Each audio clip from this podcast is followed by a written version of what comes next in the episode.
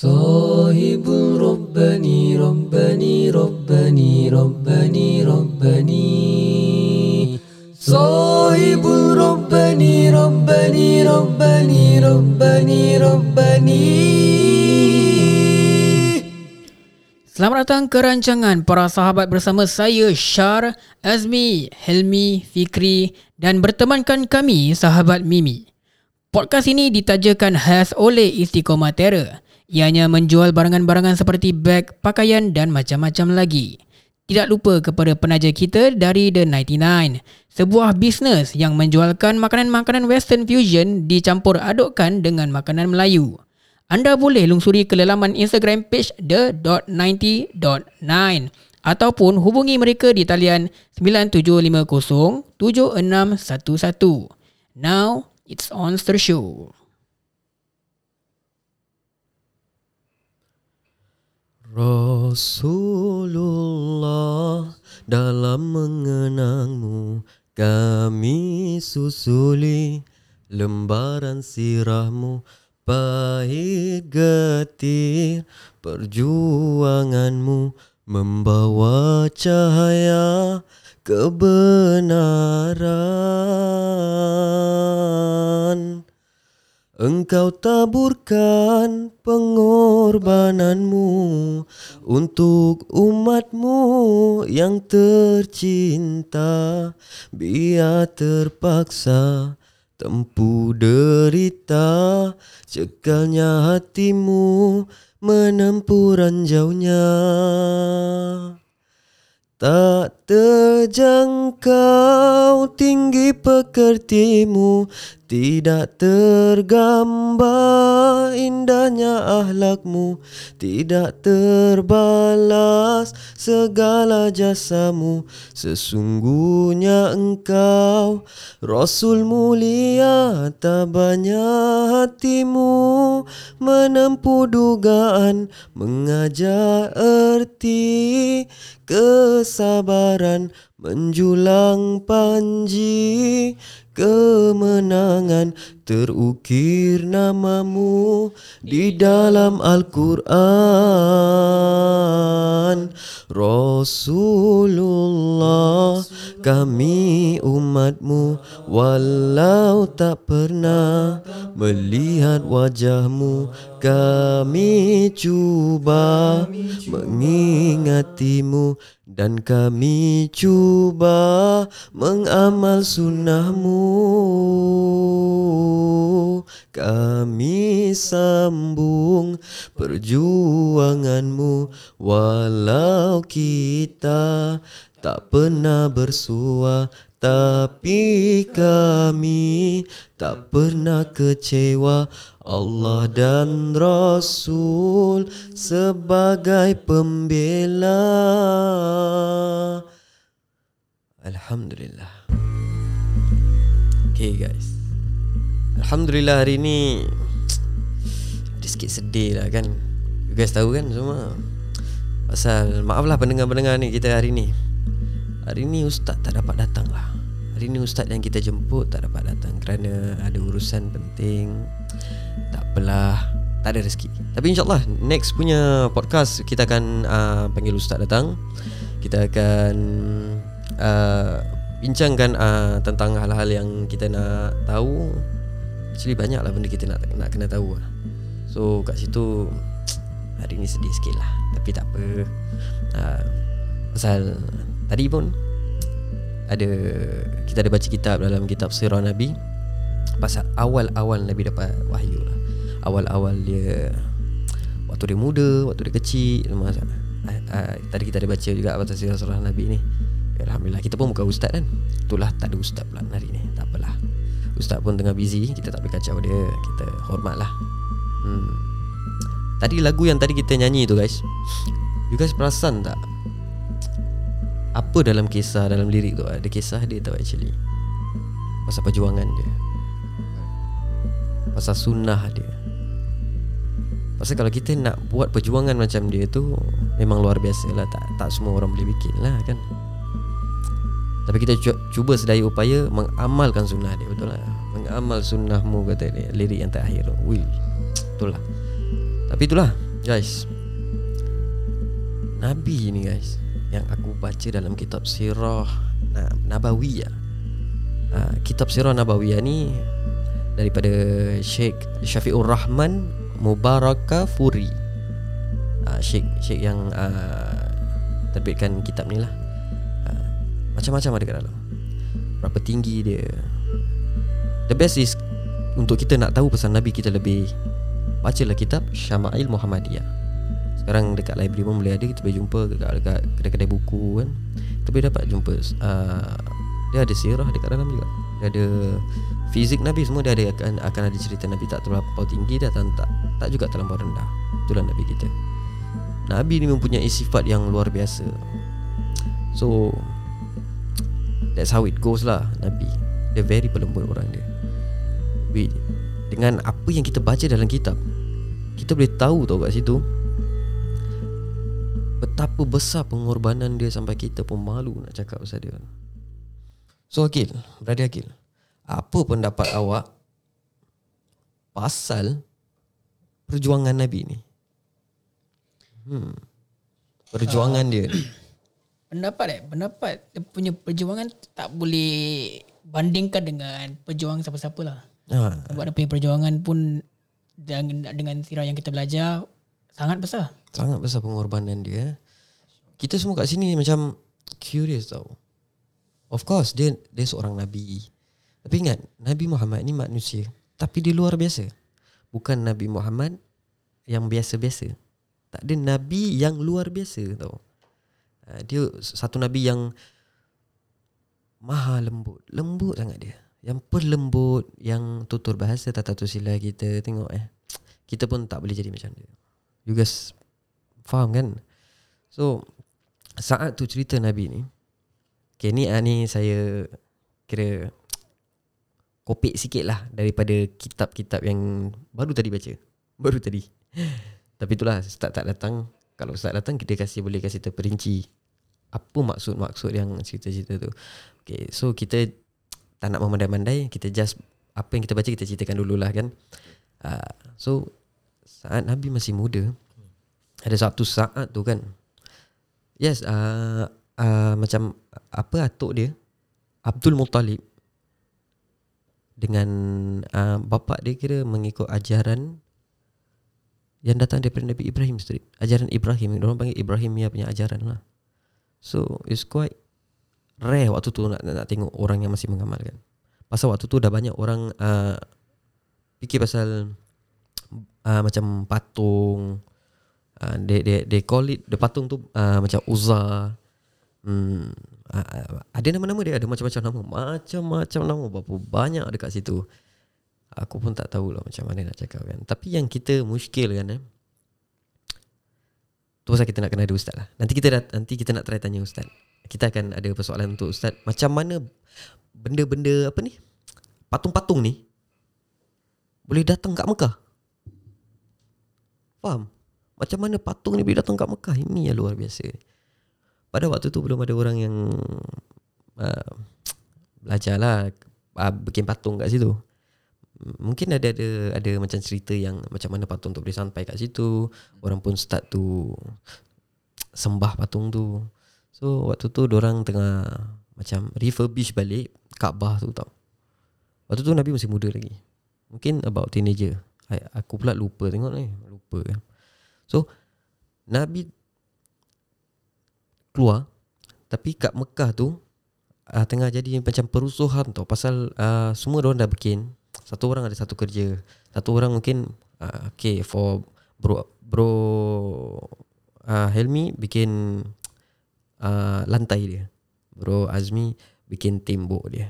Bro Syah kita bikin apa yang patut tangga dia ke apalah. Waktu tu lah, waktu tu lah. Jadi orang ada satu orang satu orang bikin satu-satu job lah.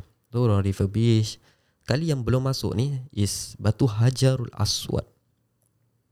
Batu Hajar Aswad. So satu bani ni cakap Diorang ada macam uh, suku-suku bani kat situ. Uh, Macam there's tribe kat situ. So dia ni ada bani uh, Mungkin bani uh, Bani Bani Hashim lah Macam-macam bani ada kat situ.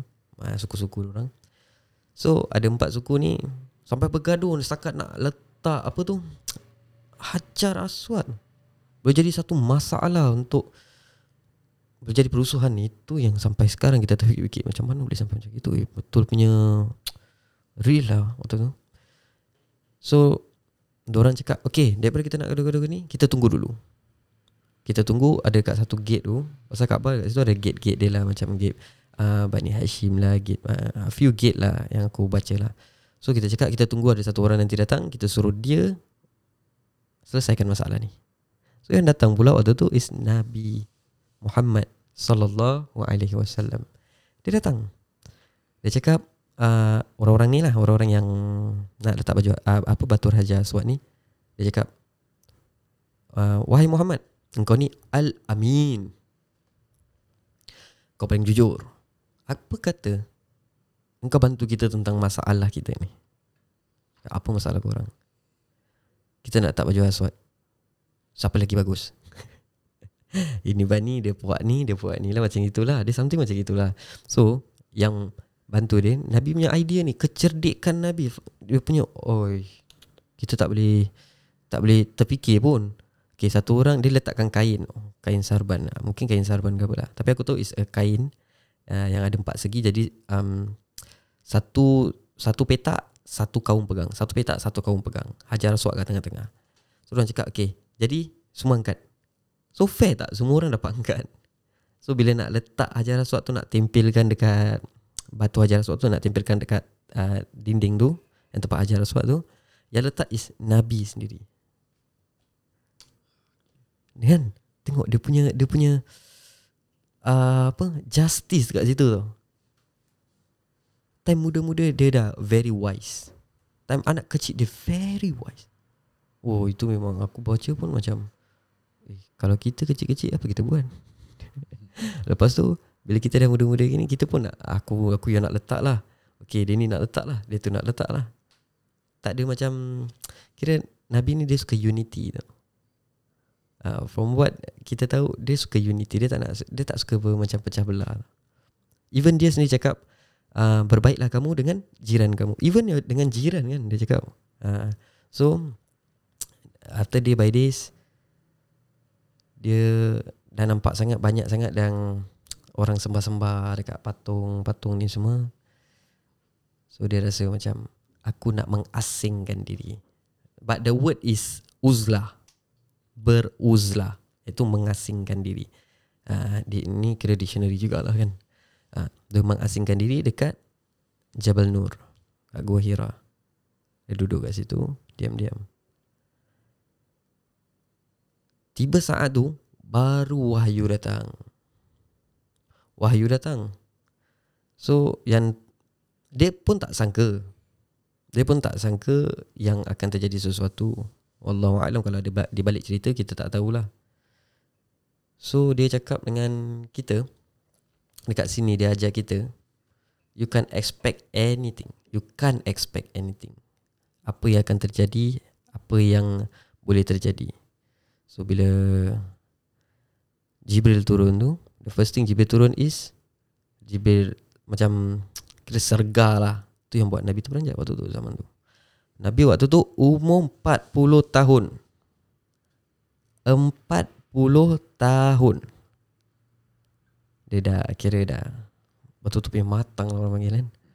So Jibril cakap Allah turunkan wahyu menu, uh, men, uh, Kira Menulurusi Jibril alaihi salam.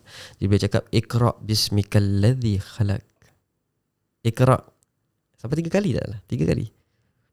Uh, Some tafsir cakap Tiga kali. Iqra Ya Muhammad Iqra Ya Muhammad Iqra Ya Muhammad. Sampai kali tiga kali Barulah dia sebut Iqra bismikal ladhi khalaq. Khalaqal inthana min alaq. Iqra wa rabbukal akram. Yang bermaksud Bacalah Dengan menyebut nama Tuhanmu Yang menciptakan kamu dia telah menciptakan manusia dari segumpal darah. Lepas tu dia cakap apa? Ayat terakhir dia ayat nombor satu. Dia ayat satu sampai tiga je. Lepas tu dia cakap, Iqra' wa rabukal akram. Bacalah. Dan Tuhanmu lah yang maha pemurah. Iqra' dia cakap. Segumpal daging. Saintis belum ada be time tu. Macam mana Allah tahu waktu tu eh, Macam mana Nabi tahu waktu tu uh, Dia mula daripada air sehingga jadi segumpal daging Lepas tu jadi bentuk Lepas tu keluarlah bayi Nabi takkan tak ada orang pun akan tahu melainkan yang menciptakan kita yang akan bilang kita. So yang bilang Nabi adalah Allah menerusi Jibril alaihi salam. So dia turun tu. Dia turun dengan menggigil-gigil badan dia. Ni, ni, ni dikisahkan dalam sirah Nabawi yang tadi kita baca kitab dia. So siapa-siapa yang nak cari kitab Nabawi ni boleh pergi kat mana-mana bookstore. Mana-mana kedai buku carilah tanyalah. Uh, sirah Nabawi dia akan ceritakan semua segala-gala cerita-cerita yang ada. So Dekat sini Bila dia dah menggigil Isteri dia tau. Isteri dia Khatijah Tapi dia Jujur cakap eh Dia kahwin dengan Khatijah Khatijah waktu tu Berumur. Dia dia muda lagi. Dia dalam apa 20 plus. Khatijah dalam 40 plus waktu tu Berkat dia tu Dapat Dikurniakan zuriat Dia, dia, dia, dia nak zuriat dia Dia ada zuriat. So At that point of time Yang tenangkan dia adalah Siti Khatijah Siti Khatijah Dia ceritakan Siti Khatijah pasal benda ni lah. So day by days Kita cut it short lah Pasal Nak buka Bahas panjang Takut Tak pandai. Pasal uh, Tak apa. Nanti kita akan bagi ustaz Kita akan tanya dia Spesifik cerita. Ni benda paling best bro Paling best untuk kita ambil tahu tau So Untuk kenal Nabi eh Aku nak Bilang sikit lah Pasal Nabi ni Okay Nabi ni cerita-cerita Nabi yang kita akan dengar ni dia tak dia tak dia bukan like orang yang macam kita tau. Of course dia ada feelings. Dia manusia memang. Tapi dia luar biasa bro. Dia luar biasa. Kadang kita tak macam mana nak cakap eh. Dia satu benda yang we can't imagine. Uh, the greatest man that pernah menjejakkan kaki kat dalam dunia ni. Yang pernah berjuang untuk kita walaupun tak pernah nampak kita. Eh malu saya kita. Malu sangat aku. So Muhammad ibni Abdullah Abdullah tu ayah dia mak dia nama Siti Aminah. Yang paling sayang dia waktu dia kecil adalah Abdul Muttalib. Datuk dia. Mana atuk yang tak sayang cucu? Weh. Abu Talib Pakcik dia.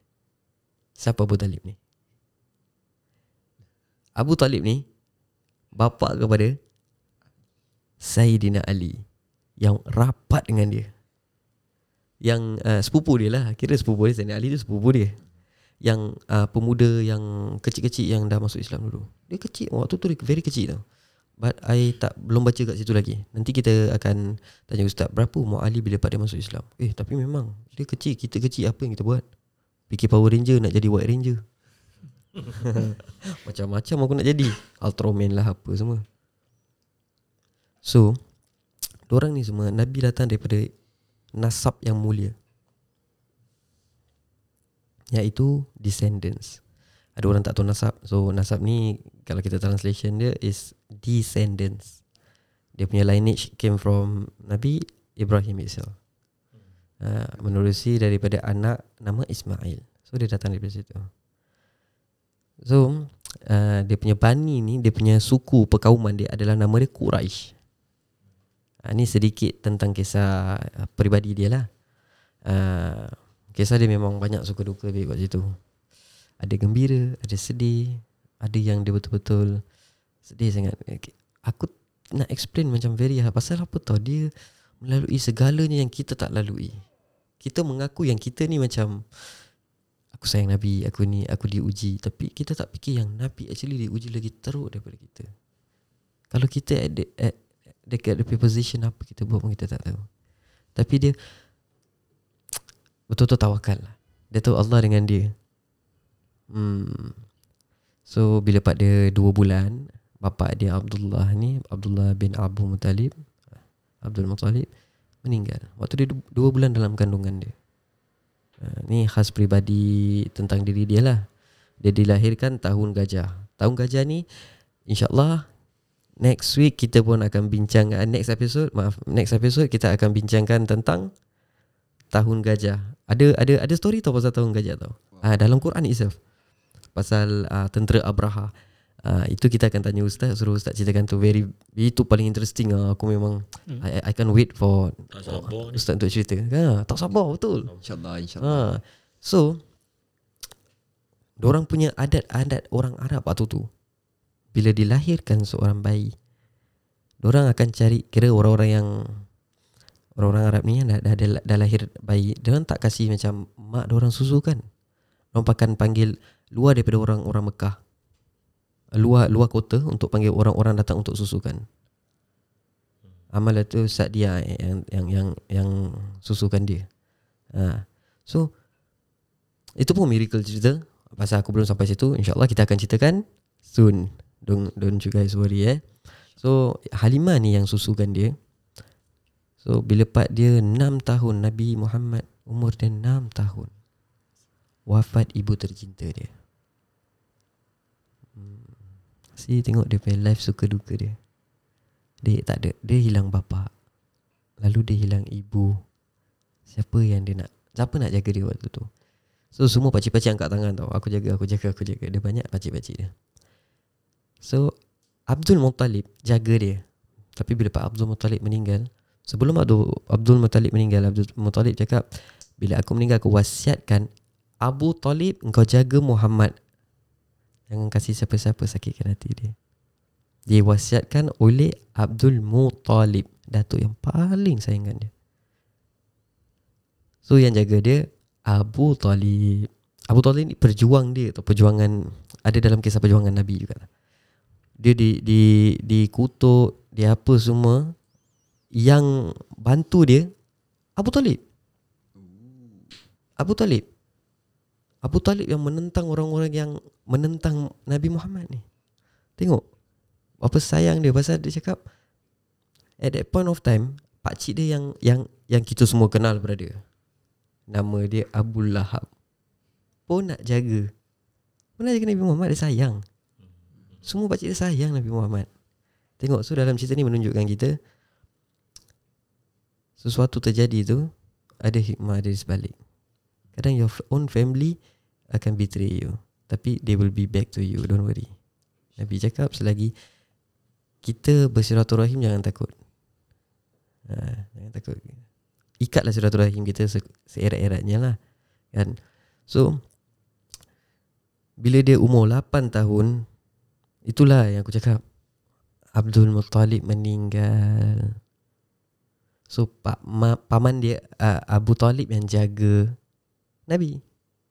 Waktu kecil tu dia Nabi ni dia bukan dia bukan kerja macam dia bukan orang yang macam uh, macam kita cakap macam kerja bagus ni tak. Dia penggembala kambing. Penggembala kambing. Daripada umur yang kecil? Daripada umur yang kecil. Dia dia kalau kita perhatikan eh, semua nabi dia ada dia punya pekerjaan sendiri. Ada yang penggembala kambing ada yang apa tu orang panggil? Craft uh, ada yang macam-macam. Macam-macam. So kat situ like macam I, I really perhatikan nabi ada dia, dia pun ada hobi dia lah kan. So kita kita pun akan tanya apa hobi dia dekat ustaz insyaallah. Tapi itulah aku kadang-kadang bila baca cerita Nabi ni macam sedih pun dia macam sebab pun dia macam dia betul-betul like kalau kau perhatikan dia betul-betul like macam perjuangkan ni bermati-matian. Just for kita. Tapi kita macam mana kita nak express love dekat dia sih? Macam malu pun ada.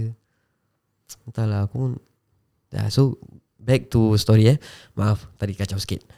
Dia macam start emotional lah eh. So bila pak dia umur 25 Dia kahwin dengan Siti Khadijah Iaitu isteri tercinta dia Isteri tercinta dia Waktu tu Khadijah uh, Umur Waktu tu isteri uh, Khadijah tu umur Tapi aku tahu dia janda lah. About maybe 40 plus apa. Uh, 40 atau 40 plus itu Dia kahwin dengan Siti Khadijah. Siti Khadijah ni pedagang. Pedagang. Uh, Dia dia mendagang tak tahulah apa waktu dia mendagang lah. Mungkin jual-jual barang-barang Makan ke apa Kita tak tahu spices ke. Zaman-zaman tu memang famous spices tu. So Di umur 30 tahun Tadi baru aku cerita kan Di umur 30 tahun Time dia macam teenage-teenage life Dia mempersatukan bangsa pasal Hajarul Aswad. Oh, yes, yes. Dia mempersatukan bangsa dia. Umur 30 tahun dia mempersatukan bangsa saat peletakan batu di Hajar Aswad tu. Ui, luar biasa bro. Bila sampai umur dia genap 40, dia mendapat risalah datang daripada Allah. Dia pun menjadi rasul akhir para anbiya Allah. Iaitu Nabi Allah. Tengok kisah suka duka dia. Bila pak dia datang jumpa uh, kaum-kaum Quraisy dia panggil, kaum-kaum Quraisy cakap datanglah sini. Aku nak ceritakan kamu sesuatu. Kalau aku cakap kat belakang aku ada askar datang nak serang kita, korang percaya tak? Ni, ni Nabi cakap. Nabi turun daripada bukit, Nabi tanya. Nabi nak nak sebarkanlah ni Islam. Korang percaya tak? Semua kat situ semua orang kampung Mestilah percaya Orang orang cakap aku percaya pasal kau ni Al-Amin. Kita gelar kita yang gelarkan kau Al-Amin. Pasal kau orang yang paling amanah, engkau yang jujur, takkan kau nak tipu. Kita percaya engkau. Ni ni kaum dia tau. Bukan orang lain. Kaum dia tau. Dia sampai benda yang hak tau. So bila Pak dia cakap, "Okay, kalau gitu aku di, aku adalah nabi yang diutus oleh Allah The first person yang marah dia Yang maki, yang mencaci hina dia adalah Pak cik dia sendiri Iaitu Abu Lahab Abu Lahab Siapa Abu Lahab tu? Dia ada nama betul eh? Siapa Abu Lahab tu? Abdul Uzza Abdul. Hamba Uzza. Uzza ni yang macam aku cakap Uzza, Uzza ni Patung. Patung yang orang bikin tu. Kira hamba Uzza. Tapi dia panggil dia Abu Lahab pasal Tu gelaran dia. Pasal dia hmm, Ni apa yang aku dengar Daripada setengah ustaz uh, Salah satu aku dengar daripada ustaz Ni ceramah lah aku dengar kat ceramah Ustaz Don Biajid Kat Malaysia. Dia ceritakan Abu Lahab ni percikkan uh, Percikkan apa? Bunga api Makna lahap ni percikkan bunga api. Kira cantik lah dia. Kira mungkin dia handsome lah kan. Tapi handsome dia pun tak bawa ke mana dia. Dia the first person yang sound Nabi Yang marah Nabi Yang mencaci ham, Maki Nabi Mencaci hamun Nabi. Ay, Just imagine kalau Our own Pakcik Macam mana dia boleh tahan Nabi kita? Sayangnya pada kita Dia tak pernah stop. Itu yang Allah balas. Apa yang Allah balas bila dia maki Nabi? Anyone can guess? Nah guys. Dia, dia, dia laknat Nabi. Ah, ha? Then apa terjadi dekat uh, Apa? Abu Lahab. Uh, Nabi dia reply balik ke tak? Nabi ada reply macam Engkau lah bukan aku. Hmm, Is it the, the yang yang kulit dia tu? Is it yang kulit dia? Bukan bukan. The, the, the day itself. Oh, The, the event itself Ah, So Okay aku ceritakan korang eh. Day itself bila Pak dia maki Nabi Dia hina Nabi Dia kutuk Nabi Allah reply dia Dalam surah Al-Masad. Surah Al-Masad. Korang pernah dengar pasal surah Al-Masad tak? Mungkin korang tak berapa Ingat sangat surah Al-Masad. Aku rasa korang tak pernah dengar. Pasal ada orang nak lain-lain nama. Ada surah Al-Masad Ada yang digelarkan. Macam Pasal Quran dia Macam okay, macam Quran. Quran is Quran. Betul tak? And orang ada spesifik Macam surah nama-nama kan Macam Al-Baqarah Ali Imran uh, Keluarga Imran lah makna dia. So the first uh, Apa The the first person yang Is Abu Lahab lah yang tahu So Allah balas. Ni bukan orang lain. Allah tau. Kau tak takut ke? Allah balas Kelakuan Abu Lahab ni Dalam surah Al-Masad Ataupun Al-Lahab. Tabat siada Abi Lahabim watab Allah Allah. Apa makna dia? Binasalah kedua tangan Abu Lahab Dan binasalah ia bersama. Harta dan segala yang diusahakannya Tidak dapat menolongnya Ia akan menderita bakaran api Neraka yang memarak menjulang Bila Pak cakap pasal neraka ni Salam sikit lah. Kan? Macam-macam imagination Kalau tak boleh main ia akan menderita kebakaran api neraka yang memarak menjulang dan juga isterinya. Hmm. Kau maki Nabi satu Allah maki kau bukan satu. Dan juga istrinya Seorang perempuan yang Pemunggang kayu api. Yang ni kayu api neraka. Di leher sejenis tali Dari tali-tali yang dipintal Di, di Surah Al-Masad Ayat 1 Sampai ayat berapa? Dia ada berapa banyak ayat? Lima. Yang aku baca tadi sampai lima. Hmm. So Kau tengok Tak seram ke apa? Dia the first person tau kena. After After that Dia uh, Berdakwah dengan secara Sembunyi-sembunyi. Pasal waktu tu Tengah kecoh. Pasal benda ni macam Macam something like Bahasa kita macam Went viral. You get it? So pelan-pelan ikutnya Abu Bakar. Isteri dia the first person lah. Of course isteri the first person yang ikut dia. So pelan-pelan Abu Bakar Sayyidina Ali ah, Datangnya ah, Yang lain-lain. Macam Bilal bin Rabah. Wih Sampai Orang-orang Islam waktu tu eh at, at, at Kira yang First batch lah kita panggil first batch lah. Macam Yas, keluarga Yasir eh. Kan ada lagu dia kan? Ada lagu Sabarlah keluarga Yasir Bagimu syurga di sana.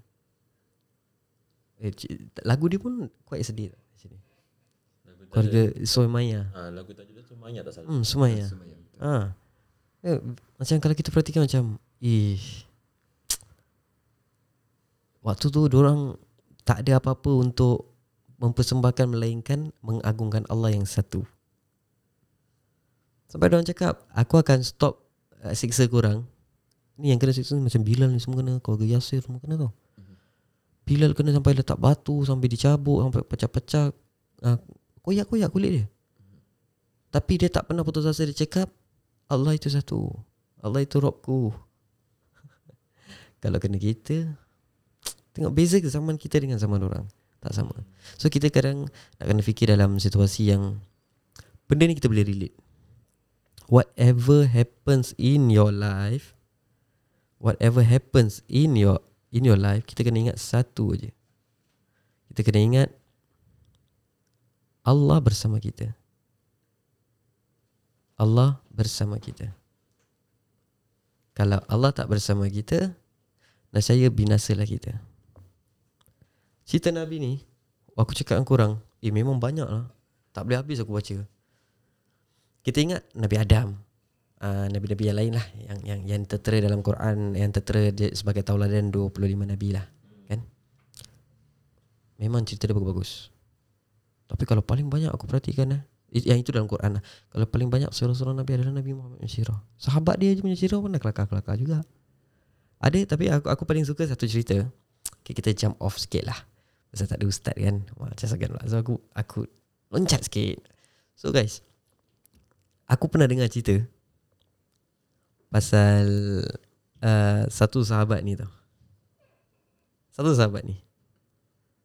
Satu sahabat ni Ni aku dengar cerita ni daripada Habib Al-Kaf. Eh I, I, I tak dengar personally Face to face dengan dia lah. Tapi I dengar Daripada dia punya Apa? Uh, Channel YouTube lah. Uh, kebenaran dekat mana kita tak tahu tapi ada ada kebaikan yang kita boleh belajar kat situ tau guys. Korang perasan tak? Okay, cerita Nur Aiman ni okay, okay. Aku ceritakan korang eh. Okay, Nur Aiman ni sahabat Nabi yang pelik lah perangai dia. Pelik, terlalu pelik sangat. Dia ada aku tak berapa ingat sangat nama dia. So, Nur Aiman ni is a funny guy and pelik juga. Orang yang terlalu pelik. Dia Are you ready guys? I'm Jeng. so, okay, Nur Aiman ni dia start macam mana tau? Dia orang yang macam mana aku nak cakap? Dia macam pemabuk lah. Dia memang pemabuk. Dia minum arak semua. And bila Rasulullah dapat tu nanti Rasulullah asyik cabuk dia. Uh, pukul rotan dia. Rotan. Asyik asyik nampak dia minum mabuk je. Rotan. Mabuk je rotan. Sampai sahabat-sahabat semua macam Ais, macam mengeluh tau. Sahabat-sahabat sampai dia cakap, uh, apa laknat engkau, celaka engkau, uh, apa Nuaiman. Rasul bila dengar gitu, Rasulullah bila dengar gitu dia cakap, jangan kau berhujah seperti itu lagi. Kerana dia membuat aku ketawa kerana Allah dan Rasul menyayangi dia juga. Jadi kat sini kita boleh nampak Nabi give hope to others. Untuk dapatkan dia bertakwa. Tapi kita is lain cerita. InsyaAllah satu hari kita pun akan dapat ikut jejak langkah Nabi. Amin. Amin amin. Amin. So dah jadi macam gitu uh, dia ni suka usik orang. Nuaiman ni suka sangat usik orang. Satu kali tu dia duduk-duduk dengan Nabi. Dia cakap dengan Nabi. Uh, Nabi tengah duduk ni dia ba- banyak makan datang tau. Banyak tau makan. Makan makanan ni. Banyak madu-madu madu semua. Waktu tu madu tengah tengah went viral juga lah kan. Hot stuff. Wah tengah hot stuff lah. Macam susah nak dapat lah. So banyak tau madu-madu semua orang tu semua. Sedap sedap sedap sedap sedap. Noaiman yang order lah kira. Tu dia, dia, dia panggil orang yang jual tu. Tauke lah. Dia panggil tauke tu datang. Okay kau tunggu sini sekejap eh. Dia pergi kat Rasulullah. Ah ya Rasulullah ini tauke dia. Tolong bayarkan Banyak gitu Kau suruh Rasulullah. Bayarkan Macam Eh, eh dia ni budak ni Kalau orang lain mesti macam Kau perkenakan Nabi kau Betul tak betul ni? So The funny thing After that Incidents Dia Ada orang-orang yang nak Masuk Islam lah. Ini cerita Nur Aiman juga. Ada orang-orang nak masuk Islam. Tak tahu daripada negeri mana Dia bawa unta-unta. Unta-unta dia pun luar biasa. Pasal kalau kita perhatikan betul-betul Logically eh Unta Arab dengan unta-unta negeri lain Eh dia macam ada beza dia tak? Macam dia besar Kembang kan? Kita boleh nampak macam Kau try tengok Australia punya unta Ah, lepas tu macam like besar. Itu kalau somboleh sedap-sedap. Daging unta aku belum pernah makan daging unta. InsyaAllah satu hari kita pergi pergi pergi ni eh. Pergi makan sate ke apa, santi unta. Sate unta eh. Ha, sate unta. So eh, eh, kat situ orang uh, rombongan ni datang nak ambil tahu pasal Islam lah. Ni apa yang aku dengar dia nak ambil tahu pasal Islam. So dia duduk kat situ Dia letak lah Dia kira park dia punya uh, Unta-unta tu kat luar. Ha, Habis dia orang semua tengah masuk masjid Tengah bincang-bincang dengan Nabi. Yang ada kat luar tu Tengah duduk-duduk tu Sahabat yang Banyak sahabat. Macam uh, Sahabat semua yang andal-andal semua. Wa- Waktu tu kat situ ada Omar. Ada uh, Tak salah aku Hamzah. Semua yang yang kira yang "Ui, Yang brutal lah ni, ni. Yang kira yang garang-garang tau Kali du- Nok Aiman pun datang kat situ. Nok Aiman tengok-tengok. Dia- Nok Aiman ni pelik lah. Aku pun tak faham dengan dia. Mungkin Dia ada jugalah orang macam gini lah kan? So dia duduk dengan sahabat-sahabat. Sahabat-sahabat semua macam Cakap dengan dia Kau nampak unta orang? Nampak. Nampak kan? Nampak. Hmm, Gede-gede unta dia ni. Kalau dapat sembelih Makan Oh luar biasa. Kenyang 10 hari ni. Kenyang 10 hari. So, ah. Oh macam Macam like something tau. Macam Tak pernah nampak. Orang-orang Arab tak pernah nampak Macam unta ni macam Eh dia ni luar biasa punya unta. So cakap Ini kalau dapat sedap ni. Nur Aiman pula ah, Kalau kau nak aku boleh Boleh sembelih kan? Sahabat-sahabat ni tanya Kau berani ke? Berani. Dia cakap berani Guess what happened next? Dia pergi sembelih unta-unta tu. Itu bukan unta orang Itu unta orang yang datang nak masuk Islam Yang rombongan nak tahu pasal Islam. Habis rebah badan semua unta kat bawah. Lepas tu dia cakap uh, Okay lah uh, guys. Dia, dia, dia cakap dengan sahabat-sahabat lah Something macam gini lah. Okay kalau kalian semua dah Dah dah settle Korang nak masak ni unta Jangan lupa panggil aku. Aku lari dulu. Dia cabut Bila aku dengar dia cerita aku pun ketawa juga lah macam eh ada juga eh zaman Nabi macam gini eh. So, okay. Nabi pun keluar dengan orang-orang tu. Orang-orang tu sampai terjerit tau. Cakap unta aku unta aku. Siapa dah jadi? Rebah semua unta aku mati. Macam mana aku nak balik? Kita nak tahu pasal Islam yang kau pula ah, mandai-mandai. So Nabi malu waktu tu lah. Nabi tanya siapa yang bikin? Semua sahabat kat situ you guess apa dia cakap Nuaiman. Mana Nuaiman? Eh ni, ni kali tak boleh jadi. Ni kali memang budak ni dah betul me. Dah betul me. Up the limit man. Ah, Kita nak kena cari dia. Kita nak kena perkenakan dia pula. So Nabi cari dia lah. Dia pula yang Nuaiman ni Dia lari sampai ke hujung kota. Ada yang cakap hujung kota tu Sampai nak terkeluar Madinah lah. So Nabi tengah cari dia sampai kat situ. So Nuaiman dah sampai situ dulu Nuaiman cakap dengan satu sahabat ni yang jaga kat tempat tu lah. Dia cakap, uh, eh kau sahabat yang Rasulullah, kau sahabat Rasulullah, kau yang sahabat yang paling baik dan kau apa berperang dia puji-puji kawan tu kau. Dia puji nak selamatkan diri dia Dia puji kawan-kawan tu kan. Sekali dia cakap ah, Eh aku nak sembunyikan diri ya. Ada orang jahat kerja aku Orang jahat Ada orang jahat kerja aku Boleh tak aku sembunyikan diri aku Uh, tapi kalau dia tanya Kau jangan bilang aku kat sini lah. Aku sembunyi kat sini okay? Macam contoh lah Dia, dia cakap Aku sembunyi kat tempat uh, Daun-daun ni lah boleh tak? Kau, kau cakap lah aku tak ada. Siapa-siapa pun. Tu cakap siapa-siapa pun. Uh, No problem lah. And jangan bilang kalau Rasul sendiri yang tanya Jangan bilang aku kat sini kata dia. So Bila semua dah datang Rasulullah datang Sahabat ni terberanjat Eh Rasulullah datang sampai sini. Mesti ada something wrong. Mesti ada like macam Benda important. Dia Cakap ya Rasulullah Ada apa? Tu dia tanya kau nampak Nuaiman tak? Yang sahabat ni dah stres Deng deng deng deng deng deng. Otak dah berpusing-pusing. Kalau aku tak bilang Rasulullah Aku berdosa dengan Nabi Allah. Kalau aku bilang Nuaiman pak sini Aku Betray kawan aku. Macam mana tu? Macam mana aku nak cakap eh? Jadi dia pergi Dia ada idea tau Sahabat Nabi ni. Aku tak tahu nama dia Tapi I, I will get to you guys soon. So dia cakap Ya Rasulullah Saya tak nampak Tapi tangan dia tu Dia tunjuk tempat Tempat yang Nuaiman sembunyi. Saya tak nampak ya Rasulullah. Jadi ya Rasulullah buka Ah Nuaiman Nuaiman terus macam Ya Rasulullah Tolong aku Ada orang kerja aku. Dia, dia kenakan pula Rasulullah. Tengok tu kat belakang Bila Rasulullah pusing belakang Dia lari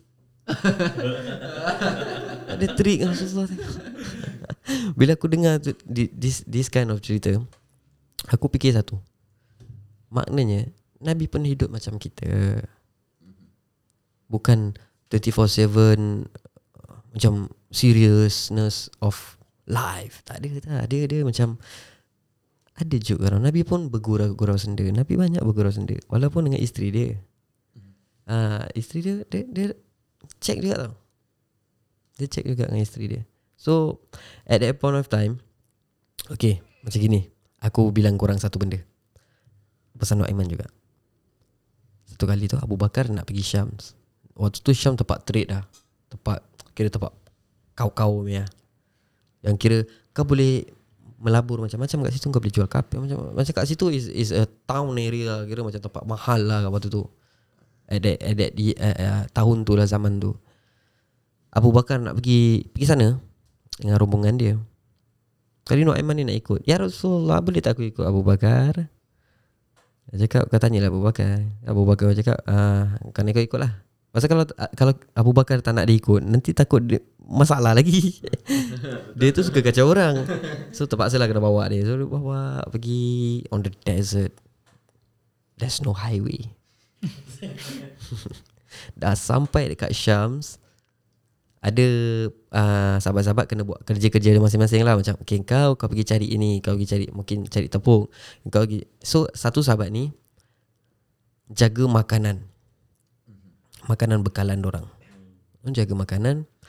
So Abu Bakar cakap jangan buat apa-apa melainkan sampai aku datang balik. Abu Bakar cakap.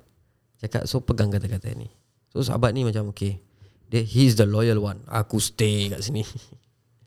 so after that scene Noaiman pun dah jalan-jalan dah. Dia tanya Noaiman pun tanya juga ya, ya Abu Bakar, aku nak kena buat apa? Abu Bakar pun tak tahu nak kasi dia apa. Abu Bakar cakap apa? Engkau buat apa lah kau suka. So dia cakap okay. Dia jalan-jalan sekali dia lapar. Dia dengan tak ada wang tak ada apa kan waktu tu. Dia pergi dia, dia pergi kira volunteer lah. So dia, dia tengah lapar tau. Perut dia dah berbunyi Dia sampai Macam mana aku nak makan dia Cakap oh dia ni jaga makan. Hmm Since aku dah lapar Sekali jalan lah. Dia pergi kat sahabat ni Ya sahabat. Ais aku lapar lah. Boleh tak aku makan sikit? So sahabat ni cakap Eh jangan. Kita kena tunggu Abu Bakar. Aku ni Aku amanah tau. Aku nak jaga Abu Bakar punya tanggungjawab. Pasal aku takut ini uh, Datang daripada wahyu Daripada Nabi dia, Pasal dia pun tak tahu. So Aku takut macam gitu. Kali Sino Aiman ni threaten Kalau kau tak nak kasih Confirm kau tak nak kasih. Okay don't mind. Aku bikin kecoh Aku bikin kecoh.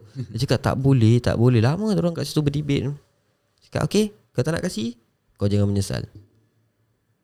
Nur Aiman pun keluar jalan-jalan. Dah boring Dah fed up Dengan tak ada makan Tak ada apa.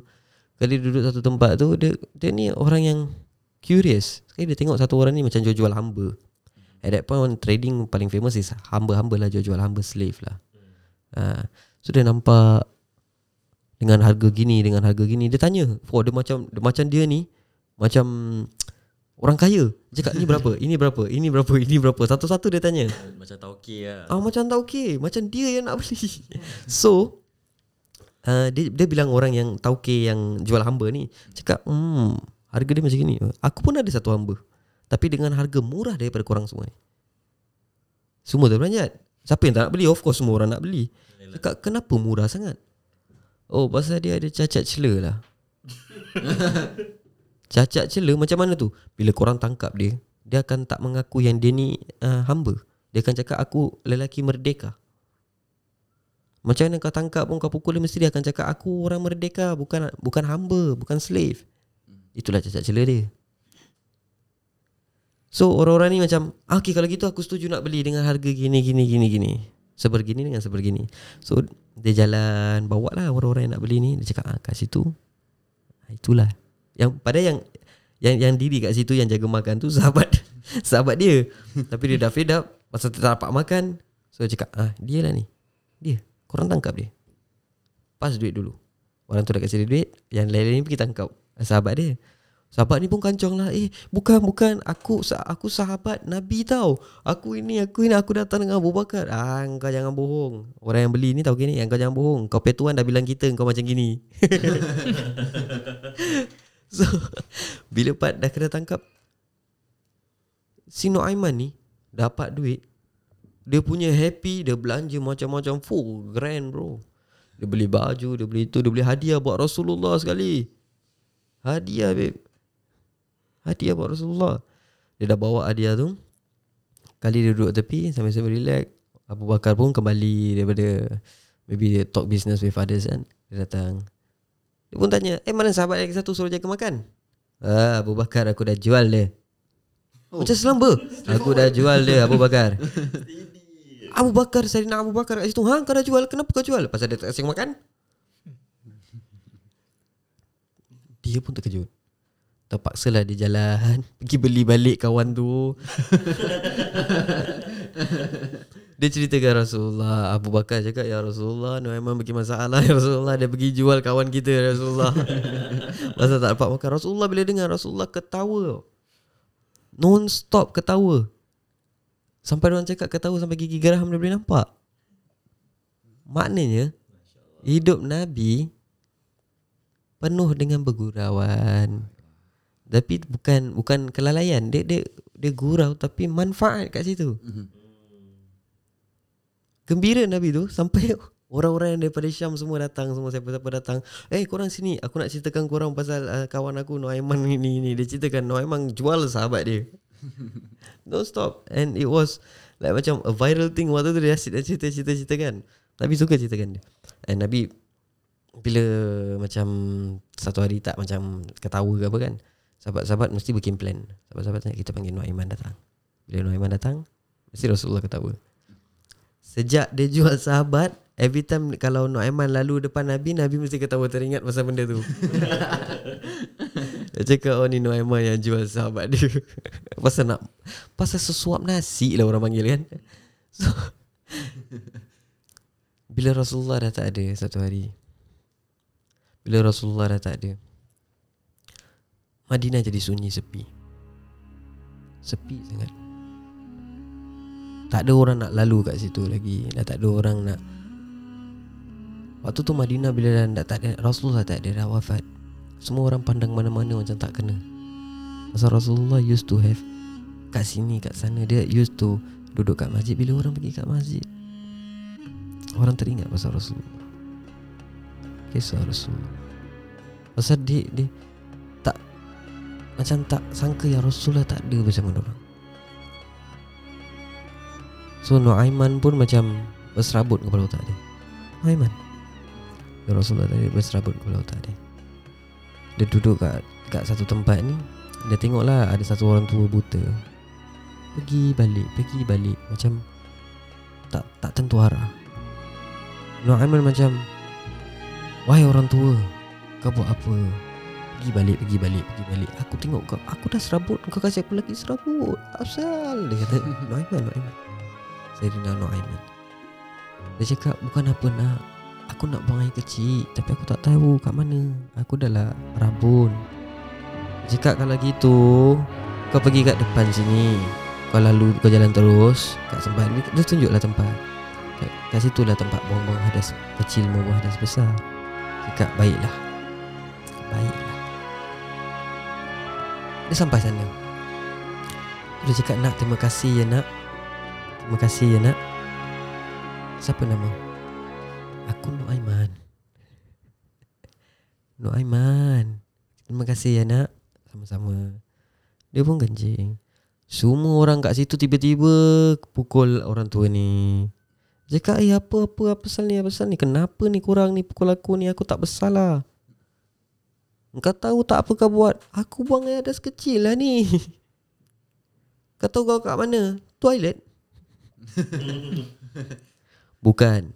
Kau dekat masjid Masjidil Nabawiyah Dia terus macam Masjidil Nabawiyah Aku kencing kat dalam Masjidil Nabawiyah Kurang hajar budak muda yang hantar aku kat sini Dia cakap siapa? Noaiman Aku nak cari Noaiman Mana Noaiman? Dia pusing-pusing Madinah. Tak tahu. Mungkin lama jugalah dia cari. Pasal uh, dia, dia orang tua yang tak nampak Mata tak nampak. Jadi Might have some time lah. Jalan, jalan, jalan, jalan. Noaiman Araf sadar Noaiman Tah datang daripada mana Keluar kat situ. Dia cakap Eh korang cari, kau cari siapa ni? Kau marah-marah sambil jalan Sampai kumat kami marah-marah ni Kenapa ni? Serabut lah aku tengok kau Dia cakap Aku cari Noaiman. Oh Noaiman kenapa? Budak dia degil. Aku pasal dia lah. Aku kena pukul dekat masjid Nabawi. Bukan kena pukul lah macam Mungkin kena kena pukul sikit lah apa. Orang ingatkan dia orang Orang jahat ke apa kan. Jadi Dia ceritakan Noaiman ni Yang yang dengar ni Yang dia ceritakan ni Noaiman. Noaiman cakap Oh ah, ah, memang budak tu jahat. Kau nak aku bawa dia tak? Dekat kau bawa dia. Ah, Kau ikut sekali lah. Dia bawa orang tua tu sampai kat satu tempat. Ah, kat depan ni ada. Inilah dia dia tengah duduk diam-diam tu kau pergi pukul dia.